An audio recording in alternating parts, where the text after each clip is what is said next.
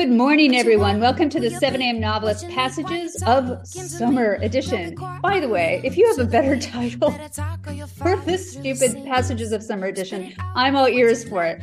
Uh, right, Elizabeth? You probably you can come up with a different title because it sounds like a bad after school special. I just don't know what to do with it. Anyway, I'm Michelle Hoover, your host for this lovely passages of summer. Uh, we all know that the early pages of a novel or story are very difficult to get right. So this summer, we're discussing the choices that went into a range of authors' first pages in terms of scene, structure, language, etc., and how those choices might help you with your own first pages. So today we hear from Elizabeth Graver, who's going to share the first pages of her latest novel, Kantika, which just came out in April. Good morning, Elizabeth.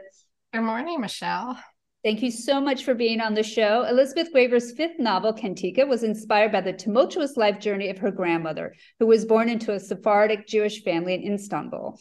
Her fourth novel, The End of the Point, was longlisted for the 2013 National Book Award in Fiction and selected as a New York Times Notable Book of the Year. Her other novels are Awake, the Honey Thief, and Unraveling. Her short story collection, Have You Seen Me, won the 1991 Drue Heinz Literature Prize. She's the mother of two daughters and she teaches at Boston College. All right, Elizabeth, can you give us a short summary of Kantika so that our listeners can kind of follow along our discussion um, when you read your first pages? Sure. So I guess the first thing I'll just quickly say is that it's a bit unconventional as a novel in that it contains family photographs um, from my family, and I use some real names. So that's just one thing to know coming in. And it has a very, very pretty cover, I think. Yes. Um, but um, it um, it as as Michelle said was inspired by the life story of my gr- maternal grandmother Rebecca. I had done some interviews with her when I was 21 years ago, um, and um, and knew she'd had a really interesting life. But it took me until about eight or nine years ago to start writing the novel. So it starts in Istanbul in um, 1907. She's a little girl. She's born there into a prosperous family. You'll see that in the first passage. Um, and then it follows my real grandmother's migration journey, but moves into the heads of other characters too, many of whom were people with the names and kind of positions in terms of age and their place in history and stuff as my real family, but that I never met. So her father who was my great grandfather, um, her mother, and and then eventually moves to places where I had more access. So it starts in Turkey, and then at the collapse of the Ottoman Empire in 1924, the family moves to Barcelona, Spain, which is a very strange place for Sephardic Jews who had yeah. whose ancestors had been expelled from Spain hundreds of years prior to go. But in real life and in the novel, my family did go there.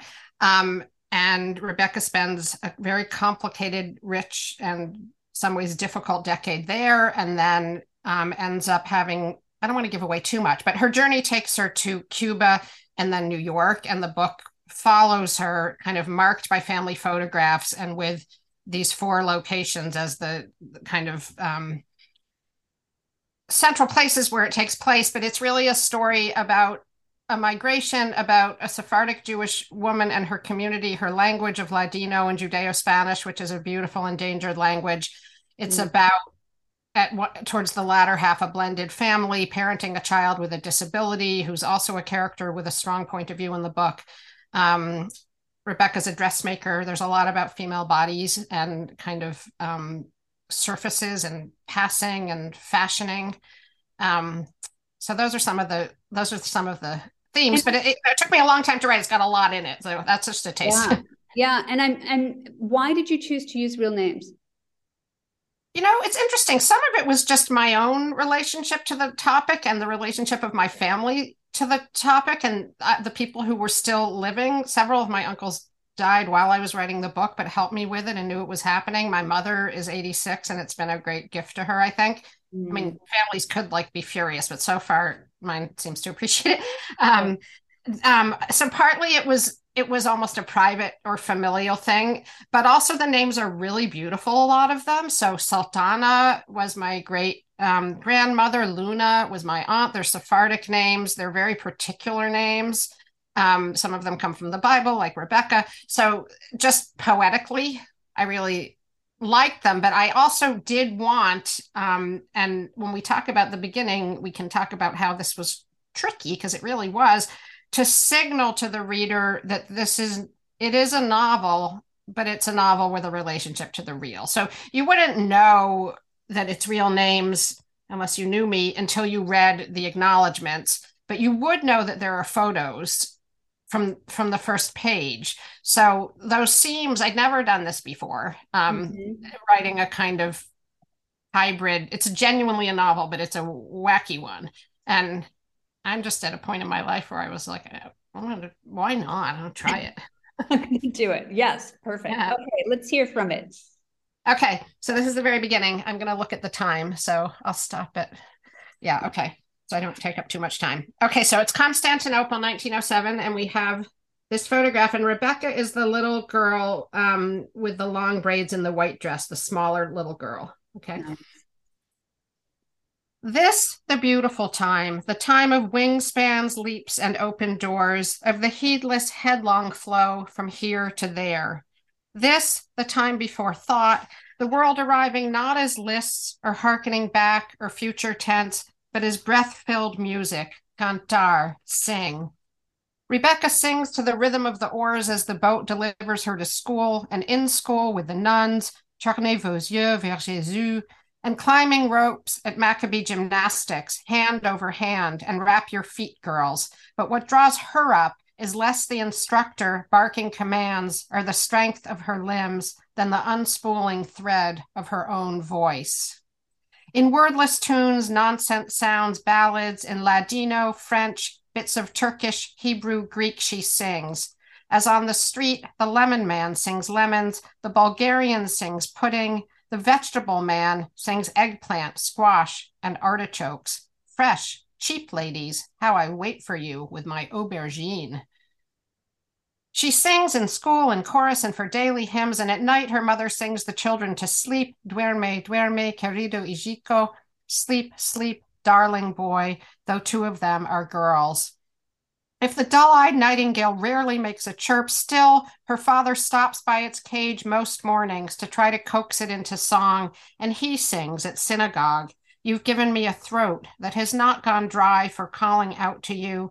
And one strange morning after services, he leads Rebecca to the ark. She has just turned eight, still more baby than girl in his eyes.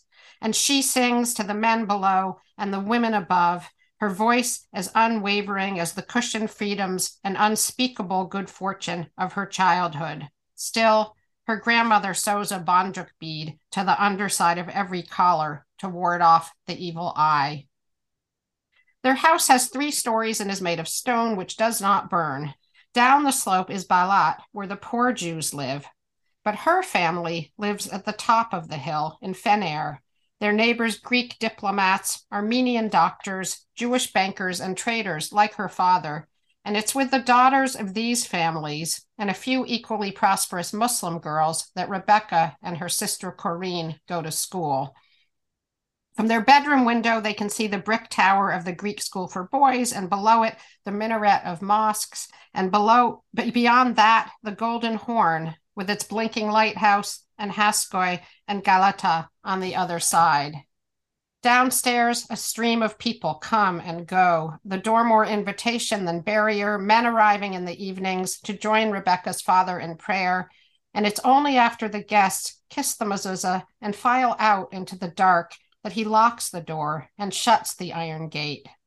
On Sunday afternoons, her mother's friends and relatives arrive to play cards, gossip, and assemble baskets for the poor. And so and so might be a second cousin or a cousin's cousin, or it's Rebecca's best friend, Rahelika, running up the stairs, or the dressmaker come for a fitting, or Octay, the music master, instructing her father on the ney flute. During the week, her father is at the textile factory or out wandering the city, but on Fridays, he returns to them, the house spotless, the children too, her mother covers her face, says the prayer, and lights the candles. And as the wicks sputter and take hold, the sun goes down and the gleaming house falls quiet. Should I stop there? That sounds great. Uh, okay. This is just stunning. I mean, it's just it's just a song. I just I, I read it again this morning and I was just blown away. It's an absolute dream. Um, okay. Well, Kantika, so Kantika means song. So I'm yeah, glad that was song. It, it is song the song. You absolutely have it. So you said earlier, you said that you needed to signal that it was a novel um, in these early pages. How did you do that? I mean, I think I almost more needed to signal that it was a weird novel because um, I guess signaling that it was a novel felt easy to me because I've written a whole bunch of novels and it says novel on the back, you know? So it was more signaling through the photo, but actually, you know, the, the question of, of early passages is interesting. Through a section, I, I had my editor had me cut a, a whole different opening before that was a, a kind of um, prologue before this that signaled much more over more overtly its status in relationship to me and my family. Mm-hmm. So um,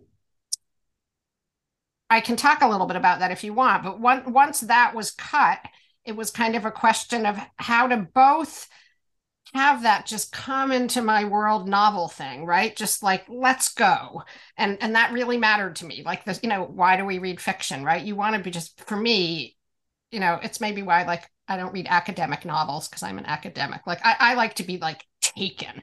Um yeah. and so i i wanted that feeling of just let's go. It's dense. It's full. It's a world and you're going to move um not through plot which i'm actually horrible at but um but through kind of place and language and emotion.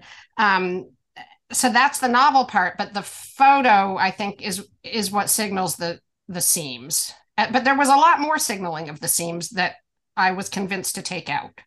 And she she thought you should take it out because it needed to be more of a novel. Was that that more kind of a historical text or or kind of well it was interesting. I had a really really wonderful editor. Her name's Riva Hocherman at um at metropolitan books Holt. And she she understood completely what i was doing which was not true with some other editors that we showed the book to. Like there was there was one who was like i can't read it with the photos. Take the photos out because it's breaking the spell for me. Hmm. Um, so I knew that they I knew they were risky, but she loved the photos and she was very happy to have the book signal its relationship to the real. But basically, she sort of said to me, the photos do that. You don't need to do it more. Like, d- trust, like, don't insist. Because the first section was a kind of um, rendition, not not word for word, but of the recordings of my grandmother. So there was an, I actually pulled it up on my phone because I was trying to remember it. There was an image of my grandmother as a beautiful yeah. old woman with her Star of David earrings. And, you know, I'm, I'm so attached to her. So part of what I had to do, she died in 1992, but was like figure out what was that and what was what the art needed. And then I had a kind of, um, I had a, a little, very tiny, one and a half pages, but passage of her saying, "You have your thingy on. What's the testing? Bueno." With uh, basically somebody t- recording her, and I didn't say who it was, but it, it, but eventually, because I also had a epilogue that got cut, you would figure out that there was a granddaughter, aka moi, right? Um, gathering this story in old age, you know, in the in in, in Rebecca's old age, and I, but but really, so that was the visible seams of my gathering it, but it, it ended up not being super important because I'm not a character in it. I had no interest in being and having a granddaughter like sleuthing the past. So it wasn't what I was doing. Yeah. So I think that, you know, again, I felt a pang because I loved the photo. I, I thought her voice was really interesting because English was like her fifth language.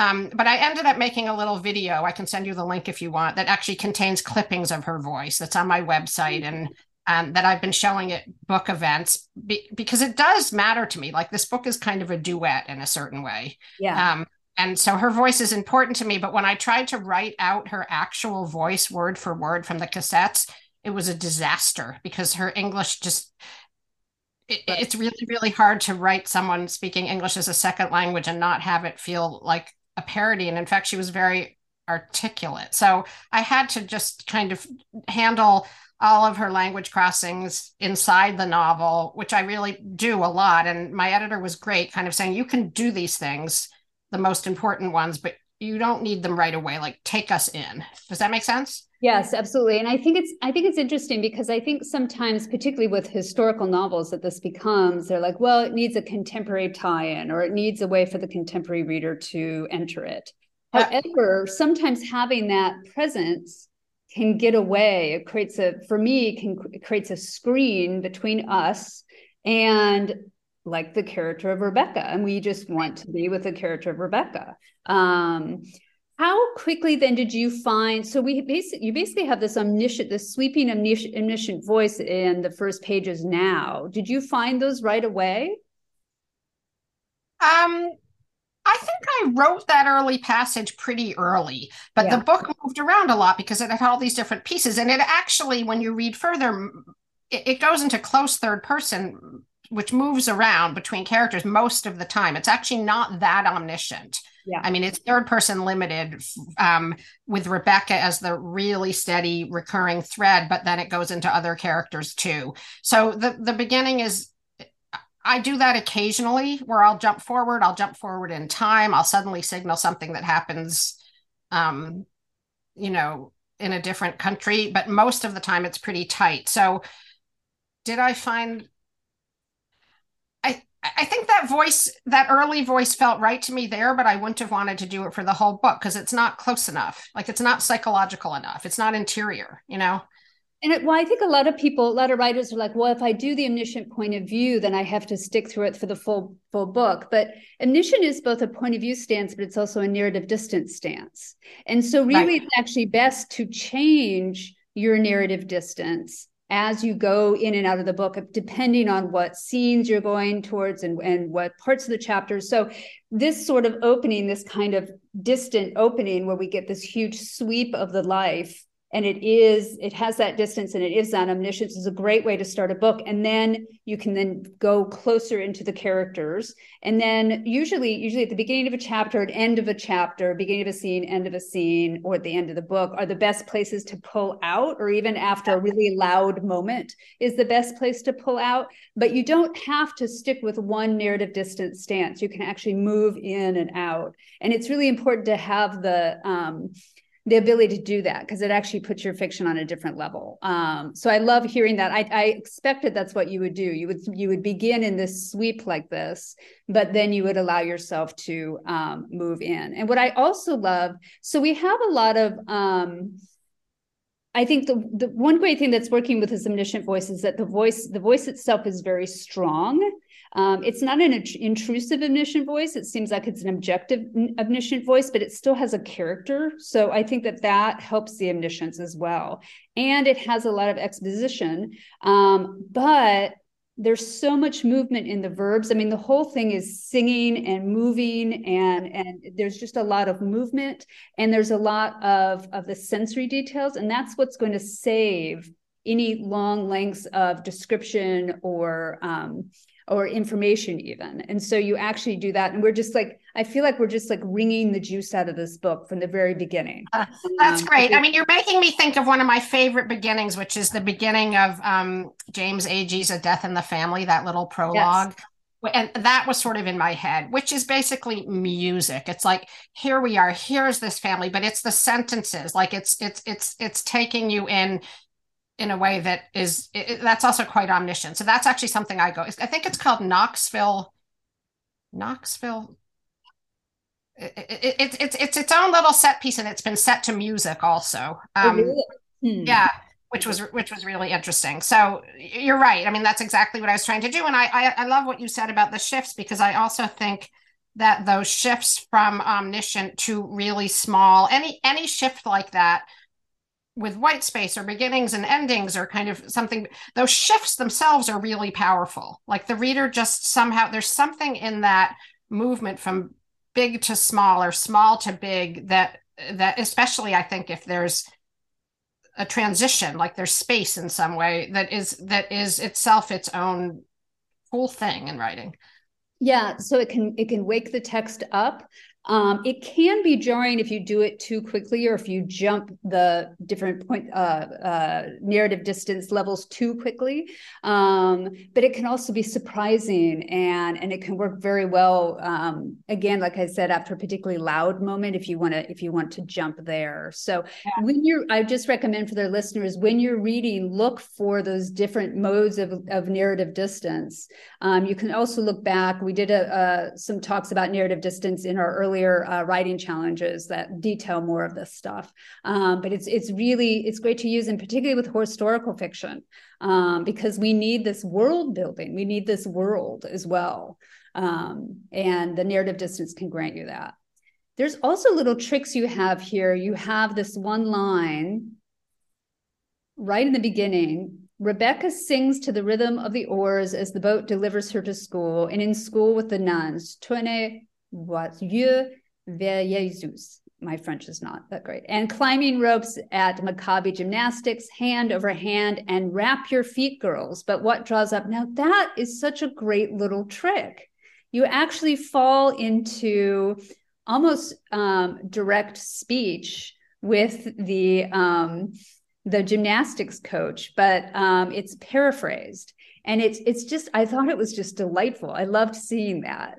Um, there's because there's so many other voices in this opening passage. So you do that even though that that's paraphrased it's almost slipped in. We also get um, we get the uh, french from the nuns and we get we get all sorts of voices and we get all sorts of languages yeah. um, wrapped up here. Um, and is that again something that just came to you? Did you want to hit all those different languages? Because I'm assuming this book is also a lot about languages. It really is, and I it didn't just come to me. I mean, I think the "Wrap Your Feet, Girls" did just come to me, sort of in the flow of the sentence. Um, and, and, and I think I actually remember that at one point someone, maybe a copy editor, wanted quotes around that, and I said, "No, I don't want that. I want it to be slipped in."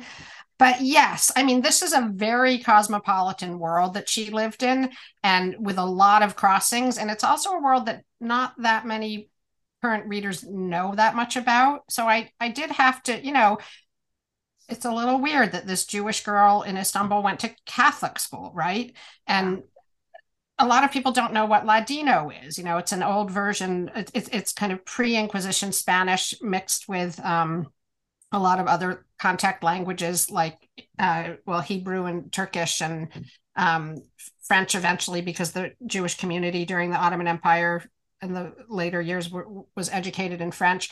So i i actually had a lot of i hate the word it's not it's not quite the right word but educating to do. Like i needed to kind of drop all of this in. And I took a lot of pleasure in it as I was learning about this world and thinking about what made my actual grandmother interesting because it's a world that's incredibly rich. Yeah. Um, and it's also a world that's going to get shattered in this book. So, part of the kind of this enormous flow, like the doors are open, the gates are open, there's friends, there's family, and that's not true later. Later there's a lot of locked doors. So so no one knows that yet but in a certain way i'm setting things up to then break them you know? Yeah and it carries it well it carries a lot of nostalgia. So i think, yes. It kind of sets us up for that that break. Um, yeah and the first the first line this the beautiful time is repeated three two other times in the book where i'm actually talking about nostalgia so. Yeah, yeah. and then do you drop so we do have a young point of view character, Rebecca.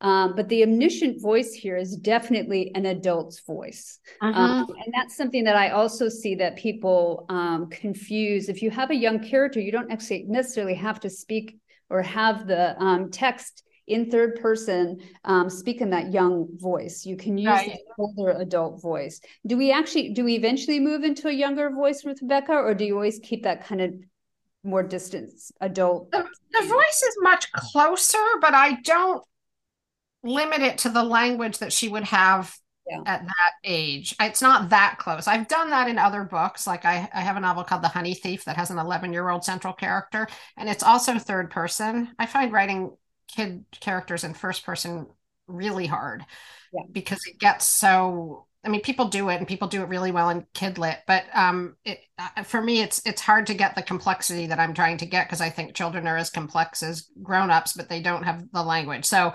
um, so I would say it's closer. The language is probably a little simpler and cleaner when I'm really close to her. It's not as lush exactly, but I'm not limiting it. I mean, I also had the kind of interesting multi-layered thing of I'm not limiting it to her words, but she wasn't speaking English anyway, right? Like, right. you know, so yeah.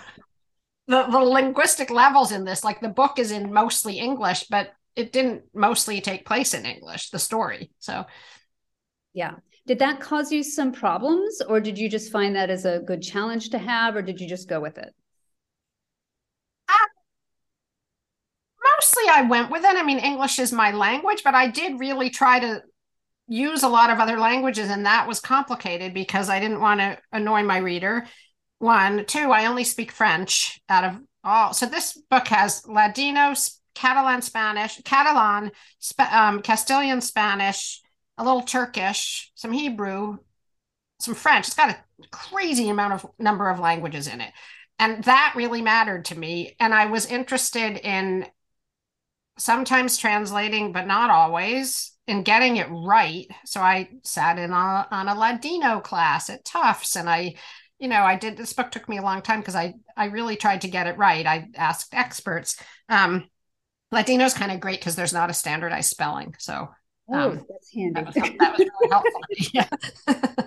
um, but but I also was interested in kind of having little moments of incomprehension. So, you know, I don't always translate. And I, I, for example, the title, you don't know what it means unless you know Ladino, which is a very small segment of my readers, right? I mean, actually, Ladino speaking readers are finding it, which is so fun. But most people, it just presents as a bizarre word that might sound like cantar or canticle or sort of cognates in some other languages. But so that that question of language and of like when when are you totally clear? It, it, again kind of gets back to that early question that my editor helped me with of trusting the reader. Like, yeah. it's okay to have a title that you don't know about if you're curious and you're willing to come along. And you know, there are books like Pachinko, which I think is an incredible book um, by Min Jin Lee, which also was an influence for me with this book because it's big and it covers history and she has to keep grounding. There's a lot of movement, and there's a title that I didn't know what it meant when I started the book. Right.